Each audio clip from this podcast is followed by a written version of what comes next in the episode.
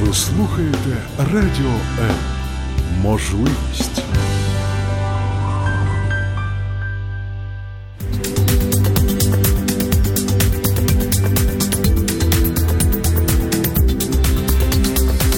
Професійні поради в передачі Година з експертом. Якщо зайти на сторінку Фейсбук Олександри Шепет і прочитати її пости з хештегом будні невролога можна на весь день покращити собі настрій.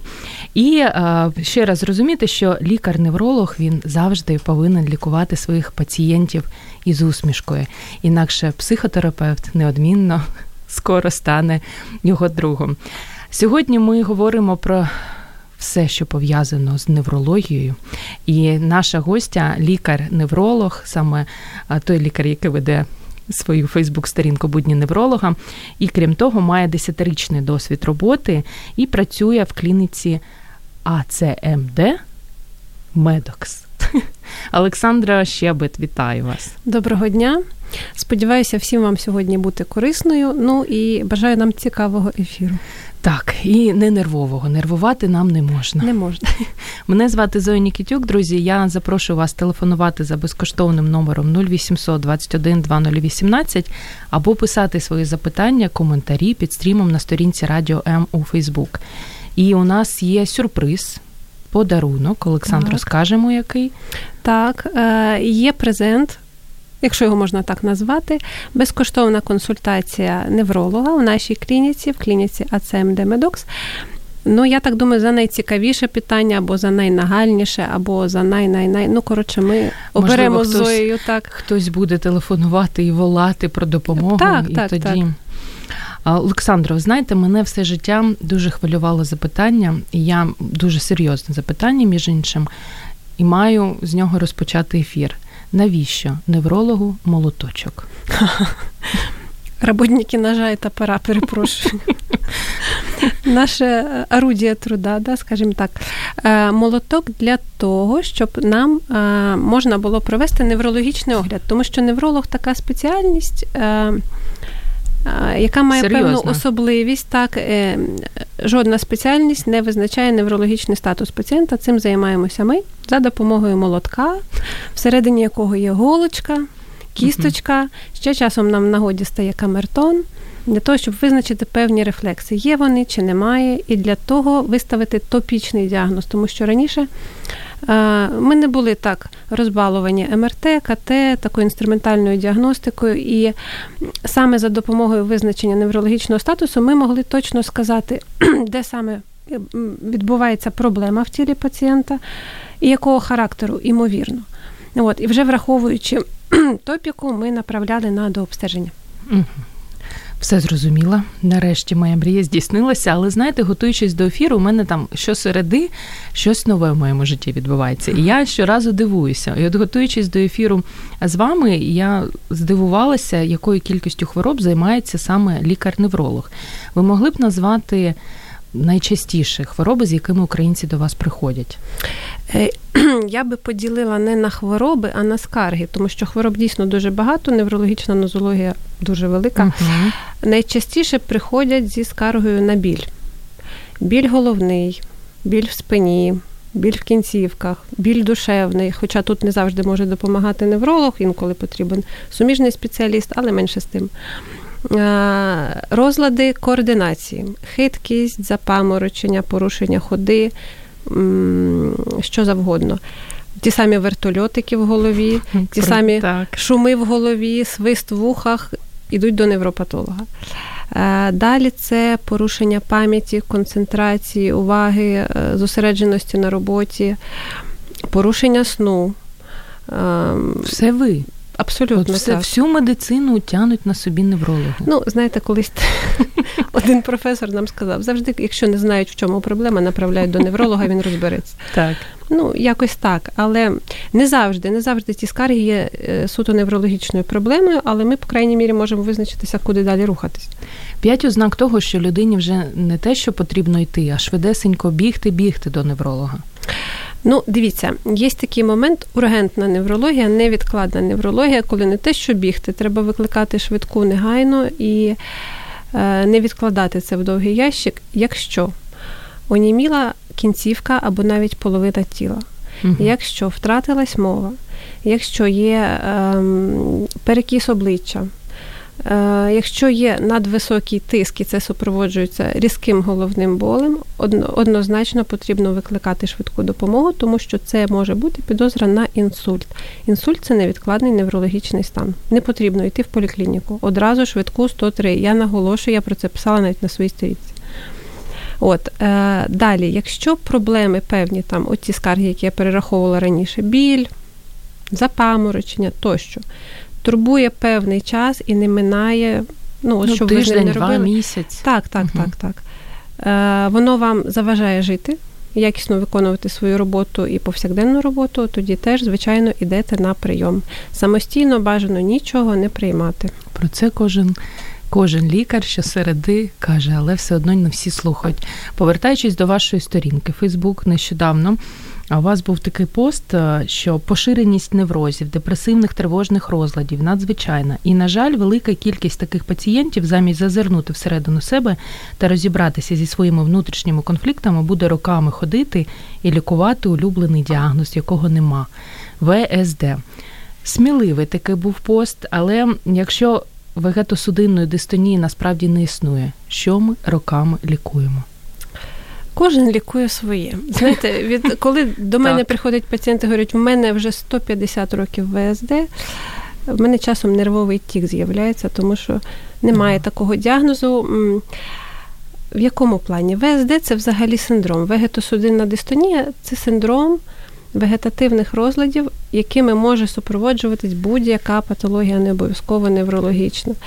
І тут проблема основна в тому, що у нас історично так склалося, що лікарям легше поставити діагноз ВСД і відпустити пацієнта на всі чотири сторони, ніж докопатися до суті. А насправді під цим діагнозом може бути замасковано все, що завгодно. І це, наприклад, наприклад, той самий невроз, та сама депресія кардіальні проблеми, дійсно проблеми з серцем, е, ендокринна патологія, патологія щитоподібної залози, е, анемія. Коротше, все, що завгодно, але на це потрібен час, потрібно розібратися, дообстежитися.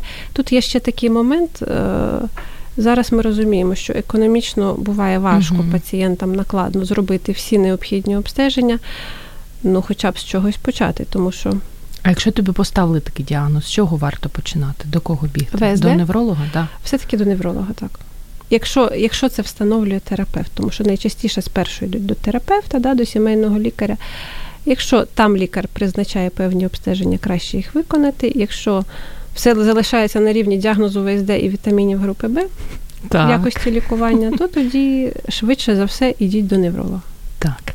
Чи правда, що якщо в тебе підвищений тиск, це на все життя? Його неможливо вилікувати, а треба там протягом всього життя за ним слідкувати?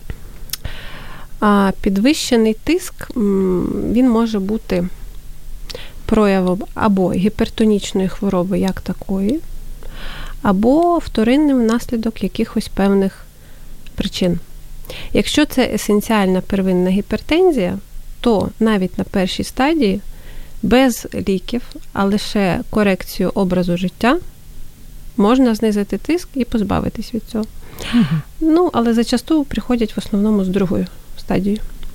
От, Якщо ж це вторинна гіпертензія, просто слід дообстежитись, виявити причину, що саме спричинює підвищення тиску, ліквідувати причину, і відповідно тиск теж буде знижений. Угу. Е, що людині, у якої підвищений тиск, там час від часу, особливо коли погода змінюється, не варто їсти, робити? Ну, тут би я не сказала, Про що, що варто забути? воно залежить від погоди. Угу. А, Перш за все, слід слідкувати за тим, що ви п'єте. Якщо це так. чиста вода і в достатній кількості з розрахунку, ну як зараз середні норми вважаються, з 30 мл на кілограм, на кілограм ваги.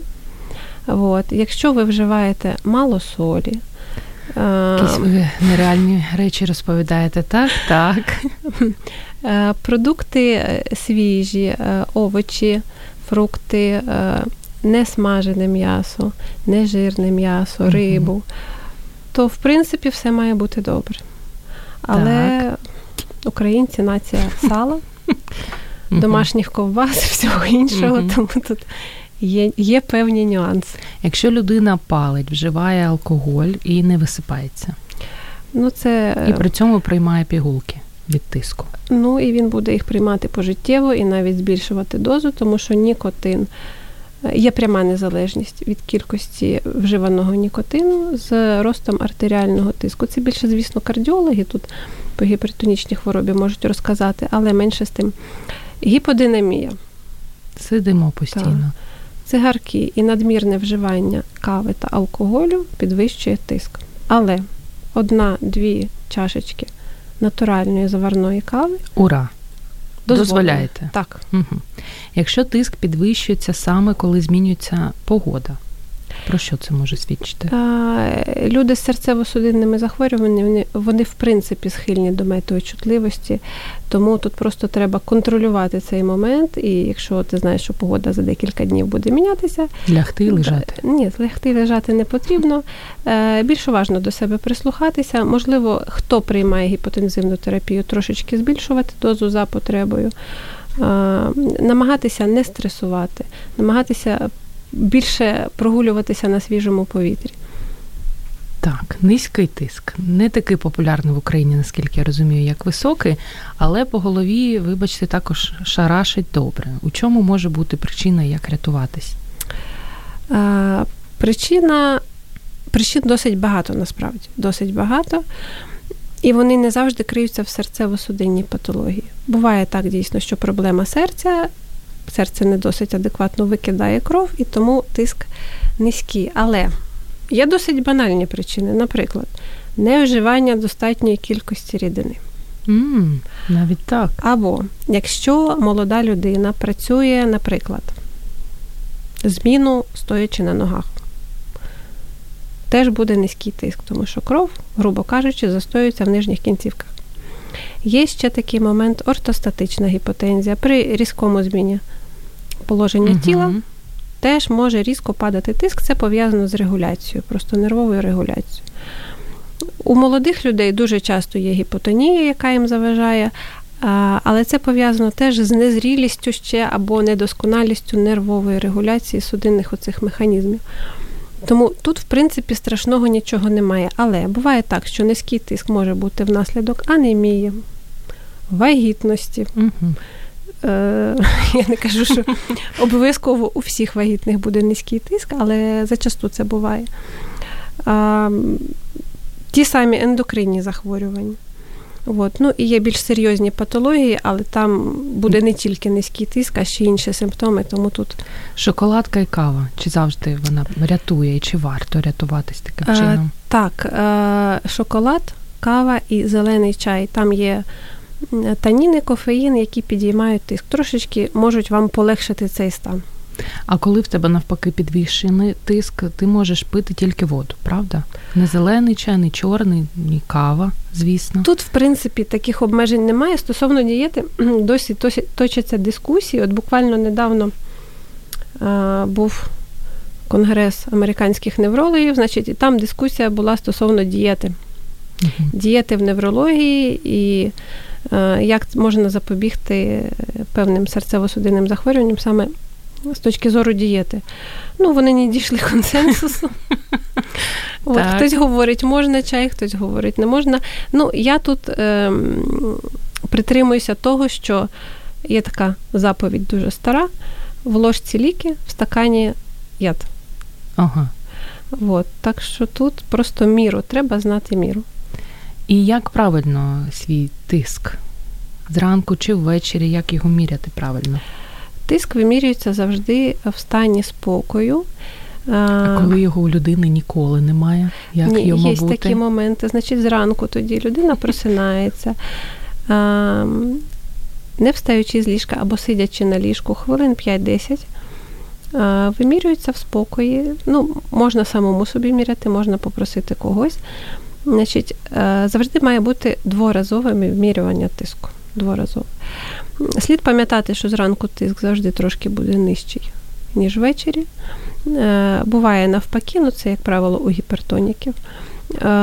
Гіпертонікам, тобто людям, які хворіють на гіпертонічну хворобу, важливо вести щоденник тиску. Тобто в один і той самий час вимірювати тиск, фіксувати собі десь якийсь вести щоденничок, і якщо є е, підвищення тиску, постаратися проаналізувати, з чим це пов'язано. Ну, наприклад, не спали вночі, переїв. Е, переїли. Ввечері хтось ну, трошки спортив настрій, да? або подивилися дуже емоційний фільм. Все, що завгодно. А як з приводу цієї легенди, знаєте, якщо в тебе болить, наприклад, е, лобова ця ділянка, то тоді в тебе низький тиск. А якщо навпаки, десь позаду голови, тоді високий. Ну, Легенда це не має нічого спільного з реальністю. Всіх болить по-різному. Так, тобто не треба. Ну в інтернеті ж пишуть, так, я ж так, маю так, про це запитати. В інтернеті ж ви розумієте, напишуть ну, усілякі. Друзі, а ми продовжимо говорити про наші дорогенькі судини за декілька секунд. Залишайтесь з нами, і ви можете спробувати зателефонувати за безкоштовним номером 0800 21 2018 або написати свої запитання під стрімом на сторінці Радіо М. Бо я бачу, як багато людей нас дивиться, і всі дуже дуже уважно слухають, аби нічого не пропустити. У вас є нагода ще й отримати подарунок від е, е, клініки АЦМД Медокс у вигляді такої консультації від лікаря-невролога, дізнатися, які ж у вас проблеми. Ми повернемося до вас, залишайтесь з нами.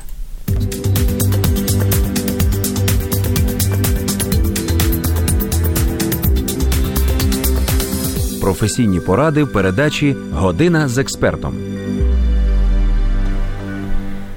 Любиш поїсти, люби із підвищеним тиском полежати. Народна мудрість.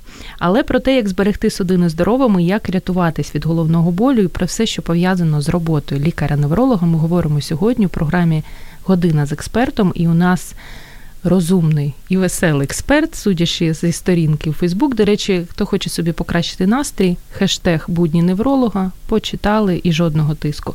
Звати нашого експерта Олександра Щебет, лікар-невролог з 10-річним досвідом і працює у клініці АЦМД Медокс. Так. А З приводу поїстоньки, я ж не можу вас про це не запитати. Є ще одна така легенда, можливо, не легенда, про те, що вершкове масло і, не дай Боже, маргарин і яйця людям не можна їсти, тому що це погано впливає на судини. Судячи з вашої усмішки, кажіть, як є. А знову ж таки повертаємось до того, що все питання в кількості. Звісно, якщо ви їсте половину свині, трошечки масла, угу. якщо половину свині ми засмажимо на вершковому маслі з маргаринчиком, і ще туди ще чогось такого додамо гарного, ну то звісно нема мови про те, що у вас буде низький холестерин і низький рівень тиску. Угу. Все питання міри. Але колись суворо забороняли їсти вершкове масло, яйця, так. те ж саме сало. Е, зараз трошки погляди змінилися, категоричної заборони вже немає. Е, швидше йде мова про спосіб приготування. От, І має бути дієта різноманітна. Звісно, краще більше овочів і фруктів, але якщо ви Звісно. додасте зранку трошечки вершкового масла на бутербродик, краще на цільнозерновий хлібчик. Угу. От. То нічого страшного з вами абсолютно не трапиться, тому що холестерин насправді він же потрібен організму. Так, і у нас є навіть телефонний дзвіночок. Хтось хоче задати своє питання. Доброго дня, ви в прямому ефірі. Чи чуєте нас? Так, доброго дня, вітаю вас. Доброго дня. Як вас звати? Звідки телефонуєте?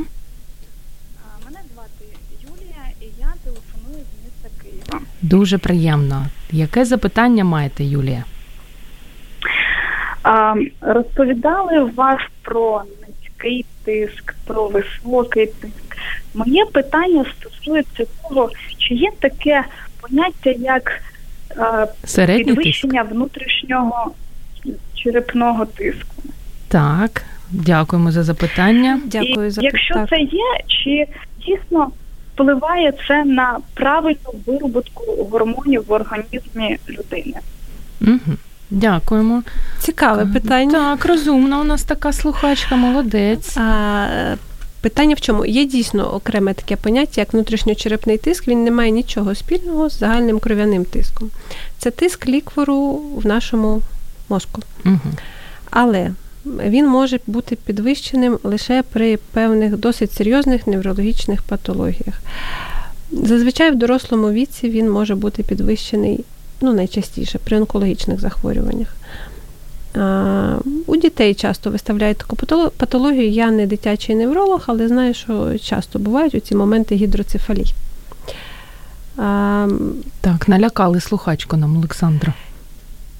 Річ у тому, що зловживають цим діагнозом. uh Дуже часто зловживають. Зачасту є такий метод обстеження, дуплексне сканування так, голови так. та шиї. uh Часто я бачу в заключеннях, що по даному методу у дорослих пишуть діагноз внутрішньочерепна гіпертензія. Але це насправді не так. По УЗІ його виставити неможливо. Зловживають. Можливо, лякають для того, щоб пацієнт швидше звернувся до лікаря. Такий момент теж може бути. Тому нехай Юлія не переживає. Абсолютно. Угу. Стосовно виділення гормонів, чи може він впливати, я так розумію, що тут питання стосується того, чи впливає підвищений е, внутрішньочерепний тиск на функцію гіпофіза, угу. який регулює е, виділення гормонів. Може впливати, може не впливати. Це треба дивитися в кожному конкретному випадку. Дякуємо. Дякуємо, Юля, дякуємо, Олександра. Атеросклероз. Знаєте, мені раніше здавалося, що це що це хвороба таких стареньких, вже дуже похилого віку людей. Але наскільки я зрозуміла, нині вона дуже помолодшила. Чи так це? Я вам так, я зараз страшну річ скажу. Кажіть. Атеросклероз це, в принципі, старіння судин, це вікові зміни судин. Всі ми не обережені від атеросклерозу, ми всі з ним будемо. Так, страш, страшна. Втішила я всіх. От, Але м- є момент, коли атеросклеротичні бляшки, тобто м- відкладання атер- е- холестерину на судинах, приводить до надмірного звуження судин, до перекриття їх, до погіршення кровотоку в різних органах, в тому числі в головному мозку, що призводить до непоправних наслідків. Тут до теж, яких? Ну, Якщо це ми говоримо про головний мозок, то це інсульт. Угу. Якщо це серце, то це інфаркт. Тут можна тримати руку на пульсі, і е, у нас є протоколи, згідно яких ми після певного віку призначаємо профілактичне обстеження щороку. В нього входить загальний аналіз крові та аналіз крові на ліпідограму. Це це аналіз, який показує загальний холестерин та його фракції, співвідношення хорошого поганого холестерину і відповідно до того, чи потрібна медикаментозна корекція. Тому що е, певні рівні холестерину, якщо вони не дуже високі, вони коригуються дієтою і спортом. Та Все. що ж таке? Все. Ну, а як оберегтись? Тільки дієта і спорт. Все. Так, все. Варіантів інших немає. Здоровий спосіб життя. Пігулки якісь Пігулки з признача... приймати? Абсолютно не потрібно. Колись була така теорія, що приймання омега-3, омега-6 жирних кислот угу. знижують рівень холестерину. Зараз американці цю теорію вже так не підтверджують. Якщо... Американці. Так. Угу. Ну, Ми орієнтуємося на них, тому що в них дуже е, велика клінічна база і більш достовірні такі дослідження. А холестерин коригується, ще раз нагадаю, дієтою і спортом, відмовою від тютюнопаління. Все. Так, зрозуміли, почули, будемо робити. Олександр, скажіть, будь ласка, що робити і з чим взагалі може бути пов'язано такий стан у людини, такий, знаєте, вертольотики, або йде, йде і трошечки її захитує, заносить. Жити буде? А як же? Ага, так, вже добре. А, значить, Те, що ви називаєте вертольотиками, так, головокружіння, хиткість говорить про те, що є порушення в роботі вестибулярного апарату. Угу. Але знову ж таки, причин може бути досить багато. І зараз найпоширеніша причина у молодому віці це дегенеративно-дистрофічні зміни шийного відділу хребта, то що остеохондрозом називають. То, що ага. остеохондрозом називають. Так. Всі ми сидимо за комп'ютерами. Так. Далі ми їдемо додому, сидимо в гаджетах. Приїжджаємо додому, лягаємо, лягаємо. теж в гаджети. Значить, Шия страждає неймовірно. спортом займаємося мало, і тоді починаються вертольотики, погіршення пам'яті, головні болі. А що робити? Масаж може допомогти? Плавання? Тут потрібно дивитися в кожному конкретному випадку. Не завжди масаж буде корисний конкретній людині. Е, плавання теж не всі люблять. Е, я, в принципі, прихильник того, що будь-яка фізична е, фізична робота, навіть угу. біг, город, танці, город це взагалі прекрасно. Прекрасно. Прекрасно. Ага. Тільки не надміру. Я дивлюсь, мама в мене слухає, і город буде мене очікувати після такої рекомендації. Я вам хочу сказати, от за моїми спостереженнями. Е- Люди старшого віку, які от регулярно їздять на городи, щось там фізично працюють. Їм не ну, до стихондрозу. Так, в них менше болить спина, в них менше болить голова. А якщо ще знаєте такі дуже модні аплікатори, голочки, на яких можна голочки, полежати? Так. Е, є такі аплікатори, вони мають рефлекторну дію, вони можуть розслаблювати м'язи, але знову ж таки вони не всім показані. А кому не показані, кому не можна? Це треба дивитися. Uh-huh. Якщо якщо є запалення, якщо є зміни на шкірі, е, вони не завжди uh-huh. будуть ефективні. Крім того, спина ж може боліти не тільки від проблем з м'язами. Всі на город, любі друзі. Тим більше скоро картопля. Від Світлани є запитання. Можно ли по каким-то внешним признакам определить, что у человека был микроинсульт? И что такое микроинсульт? Мікроінсульт це інсульт невеличкого розміру, його ще називають малий інсульт або лакунарний інсульт. Дуже поширена судинна сітка в головному мозку. Так нас задумала природа для того, щоб якщо десь сталася закупорочка, е, це ніяк не повпливало на роботу головного мозку. І часто е, безсимптомно проходять мікроінсульти, mm-hmm. людина йде на МРТ, ну з якихось там причин, і на МРТ описують, що є ознаки мікроінсульту. Навіть в обличчі нічого не змінюється? Може абсолютно нічого не змінитися. Десь трошечки сталася закупорка, судинка закрилася, малесенький участочок кори головного мозку загинув, описують мікроінсульт. Але насправді, ну, не завжди можна сказати, не завжди. Ну, про інсульти ми ще в наступній частині програми там окремо про це поговоримо. А як бути з сильними головними болями? Я здивувалась знову ж таки, коли дізналася, що сильні головні болі це не завжди мігрені. Так. А про що вони ще можуть свідчити? Мігрень це найчастіша причина головного болю. Найчастіша. Є ще таке поняття, як головний біль напруження. І це друга по частоті причина. І знову ж таки, привіт шийному остеохондрозу. Угу тому що це пов'язано. Є ще цервікогенний головний біль, тобто коли підтискаються нерви на так. виході з хребтового каналу, і теж вони можуть давати цей головний біль. Ну, крім того, є ще різні. Е, причини, які менш часто зустрічаються, там різні васкуліти, ну будь-що. Так, Васкуліти це що? Запалення судин. Угу. Ну, Це дуже рідкісне захворювання. а мігрень, коли у людини мігрень, там, я знаю, раз на тиждень трапляється, їй все життя сидіти потрібно на таблетках чи ні? Ні. Е, тут річ в тому, що мігрень е, наподіляється за частотою нападів, тому що є мігрень з нечастими нападами, ну там один-два рази на рік. Угу. Тоді е, приймається суто антимігреник, препарат, який призначений для того, щоб попередити повноцінний напад мігрені.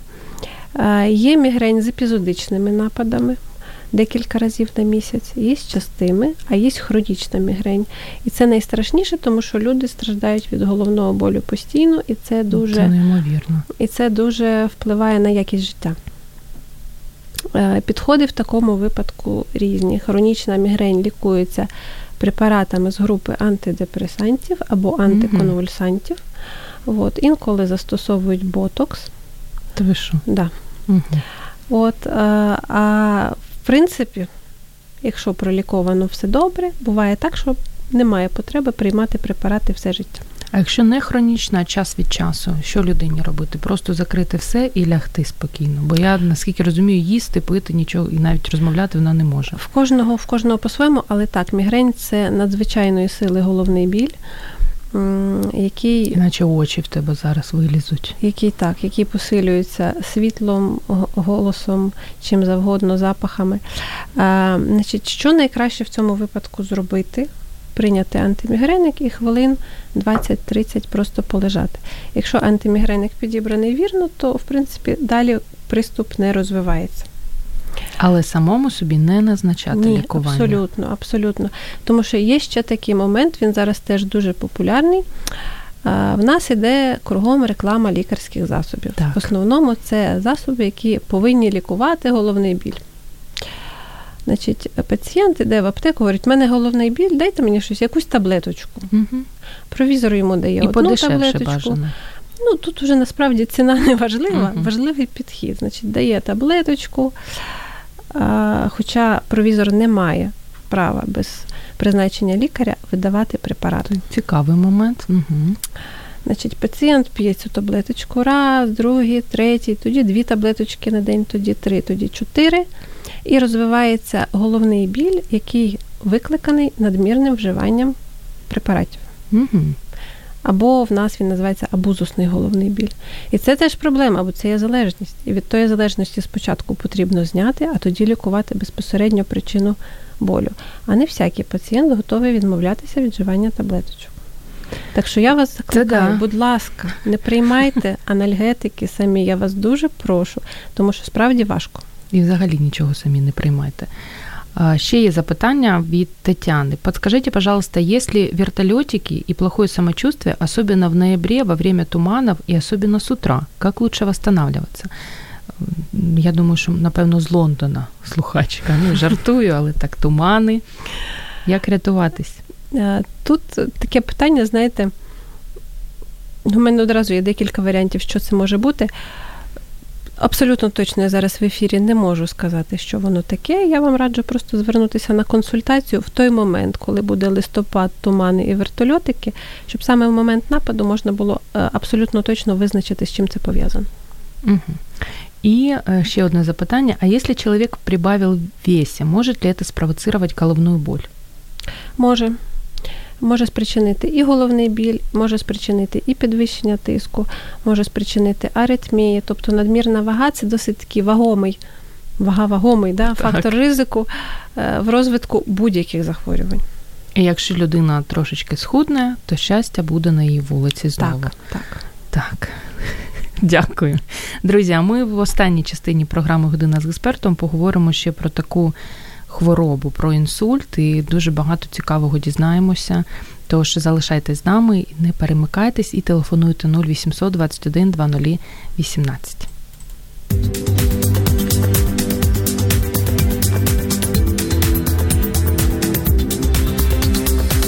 Професійні поради в передачі Година з експертом.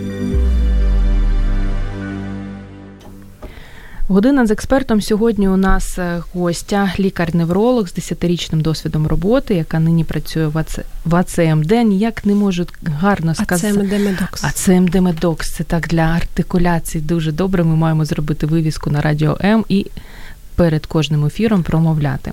Олександра Щебет. Тож, друзі, якщо маєте запитання, телефонуйте 0800 21 2018 або пишіть, як це роблять інші наші слухачі, під стрімом на сторінці Радіо М. І комусь із вас наприкінці ефіру Олександра вирішить, пощастить отримати подарунок у вигляді безкоштовної консультації у лікаря-невролога.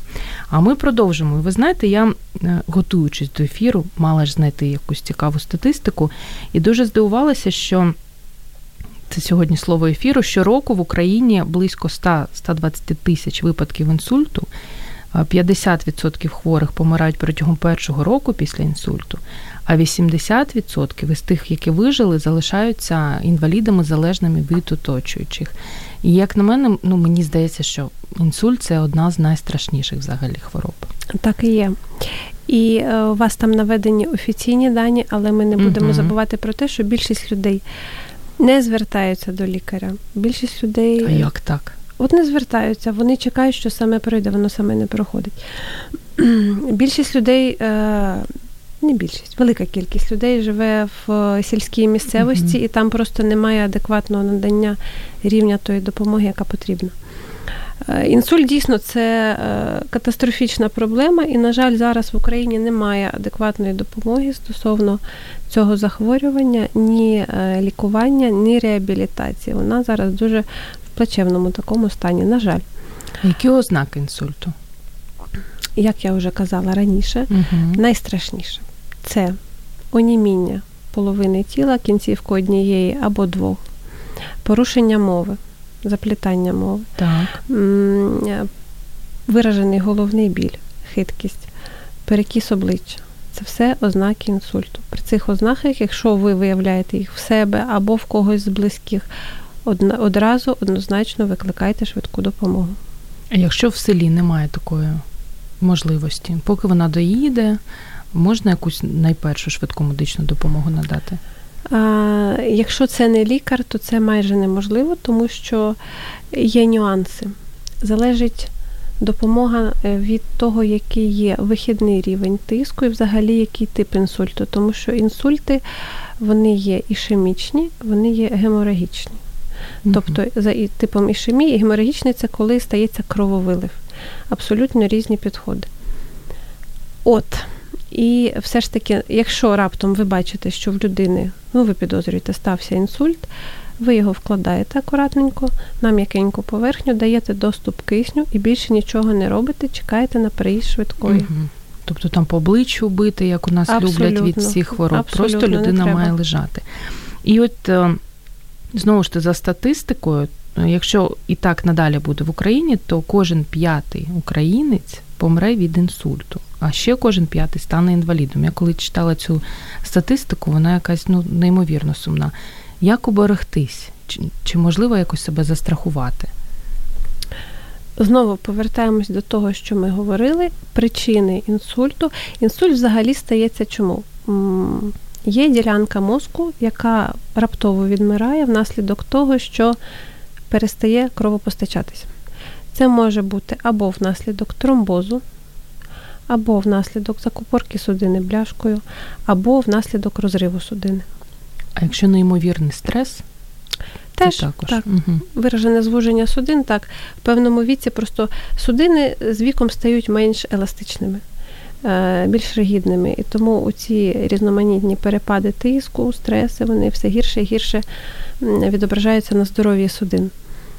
Тому найкраща профілактика це корекція тиску, корекція рівня холестерину, здоровий спосіб життя. Все туди Без нього ніяк. Абсолютно ні.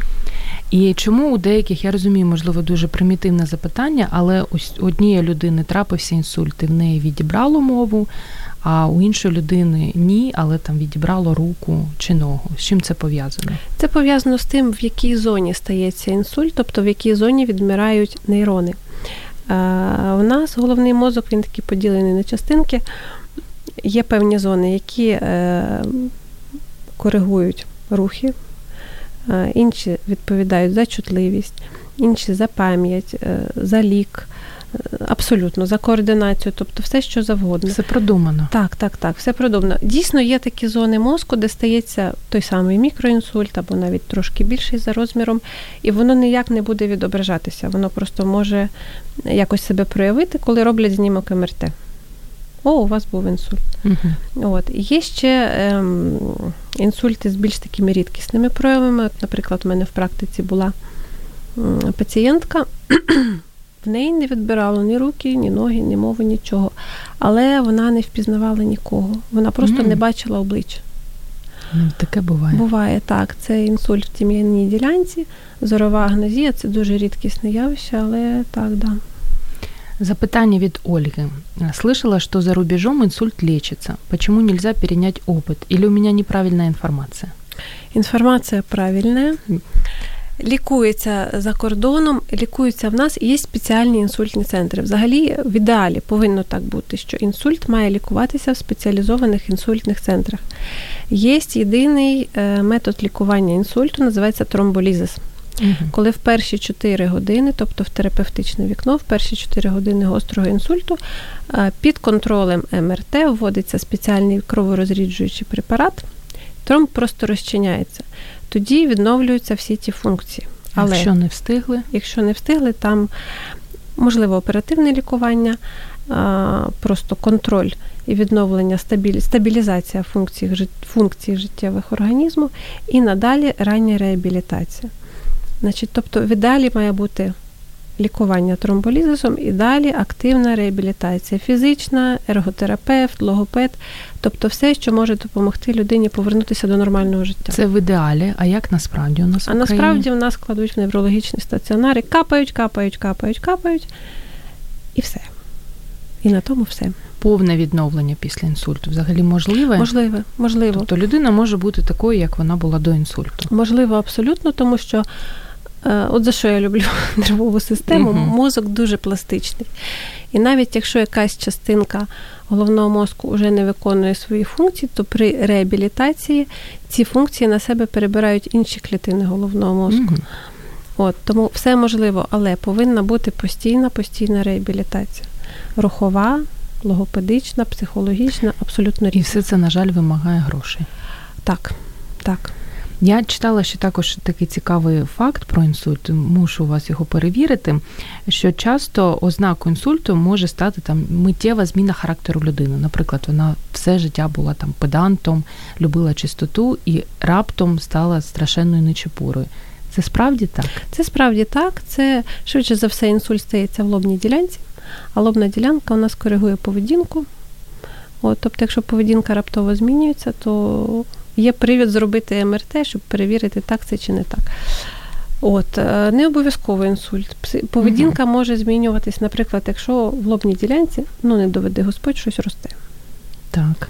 Ознаки пухлини теж будуть такі самі, зміна поведінки. В вашій практиці інсультні хворі часто трапляються? Ну, оскільки в мене поліклінічний наразі Мгм. прийом, то в принципі вже приходять на реабілітацію пацієнти. Інколи буває так, що приходять зі скаргами, наприклад, на головний біль чи там головокружіння, е, визначаєш рефлекси, дивишся і розумієш, що там інсульт. Тобто е, не, не важкий інсульт, але він є. От, е, коли це була стаціонарна робота, то звичайно щоденно, щоденно це були хворі з інсультами. Чоловіки, жінки і вік. дуже різний вік і різна стать. Тут я не можу сказати 50 на 50 чоловіки і жінки. Вік, ну, на жаль, на жаль, зараз інсульт помолодшав. Угу. На жаль, зараз помолодшав. В мене був наймолодший пацієнт з інсультом, йому було 33 роки. Угу. Там невеличкий там мікроінсульт, в нього ослабла нога. Слава Богу, все відновилося, але менше з тим 33 роки. Да, зарано. І оскільки у нас залишається ще Олександра час, я хочу трошечки вас запитати про хворобу Паркінсона і Альцгеймера. Це ще таких два страшних слова. Генетично, не генетично, бо знову ж таки в інтернеті пишуть, а ми цьому вже не довіряємо.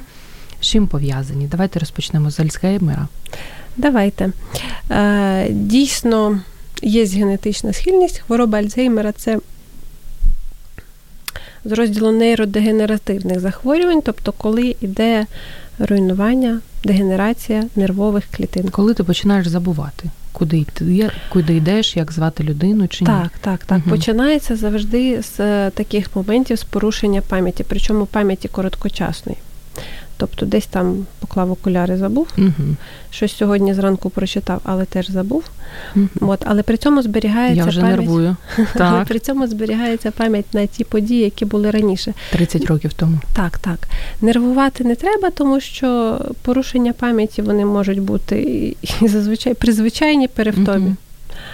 От е, дійсно має значення вік, дійсно має значення супутня патологія, тому що е, пацієнти, які мають клінічно виражений атеросклероз, некориговану гіпертонічну хворобу, цукровий діабет, е, там буде трошки гірший прогноз. От. Лікуються Альцгеймера? На жаль, ні. На, На жаль, ні. Да. Це зараз теж велика проблема, тому що це дуже важка хвороба. Вона несе в собі і велику і соціальну нагрузку, і економічну, тому що догляд за такими хворими потребує дуже багато зусиль, часу, фінансів, нервів, усього. усього.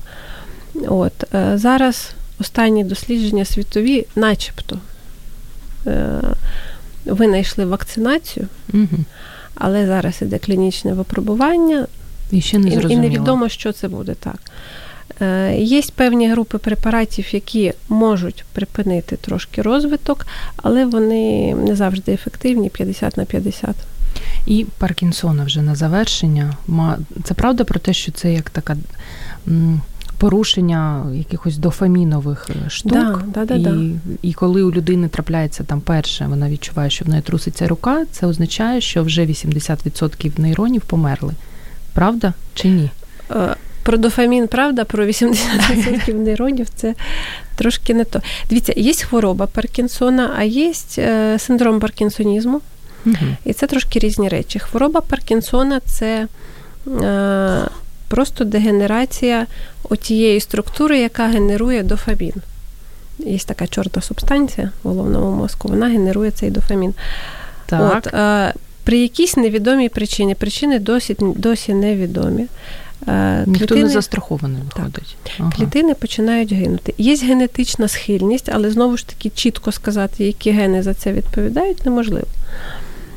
От. Тому і лікування відповідно хвороби Паркінсона відбувається замісне. Це просто сума, е, симптоматична терапія, постійний прийом препаратів дофаміну.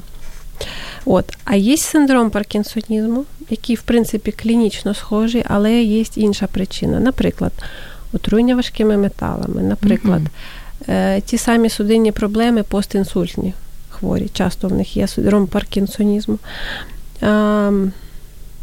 І також ну, не лікується, правильно я розумію? Якщо якщо скоригувати основну патологію, він може стати дещо менше або зникнути. Ну, Але теж, якщо заважає тремор, якщо є порушення рухів та тонусу м'язів, то все одно призначається замісна терапія.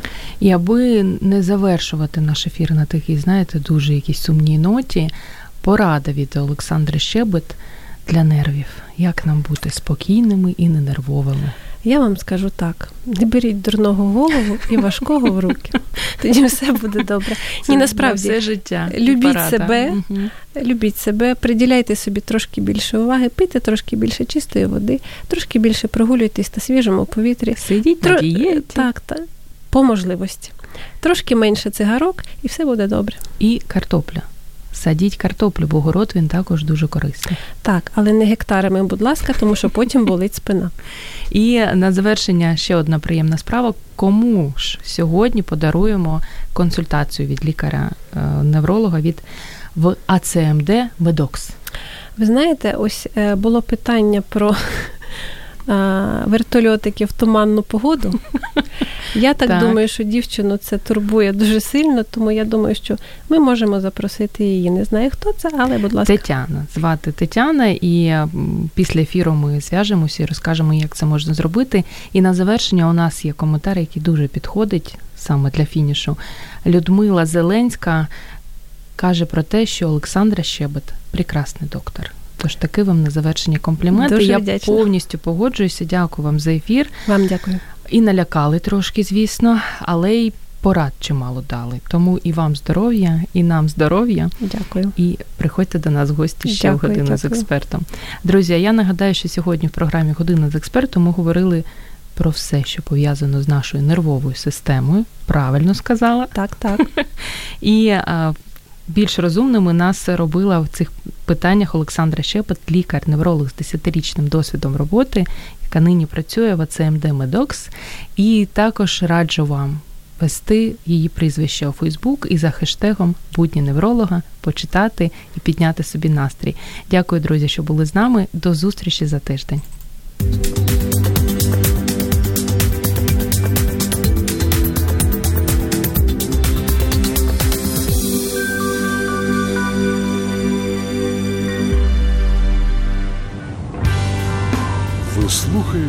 Радіо М. Можливість.